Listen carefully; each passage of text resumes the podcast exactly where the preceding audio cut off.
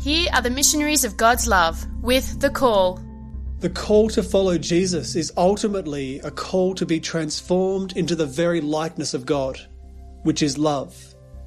The old law was able to place restrictions on us that changed our behavior, but it could not change our hearts. It might stop me from sinning, but it could not stop me from wanting to sin. This is where the message of grace is so revolutionary. The death and resurrection of Jesus frees me from my sin, but it is more than that.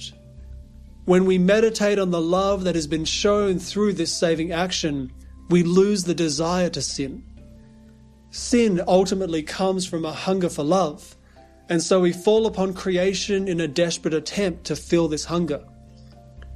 Jesus gives us the ultimate remedy for sin by revealing to us a love that is greater than anything we can comprehend. The more we reflect on this truth and allow the grace to soak into our hearts, we will be transformed into the very likeness of the thing we are looking at, which is love. The fullness of this transformation will only take place if we are taking time every day to meditate on how God loves us. I'm Father Dave Callaghan from the Missionaries of God's Love. Find out more about us at mglpriestsandbrothers.org.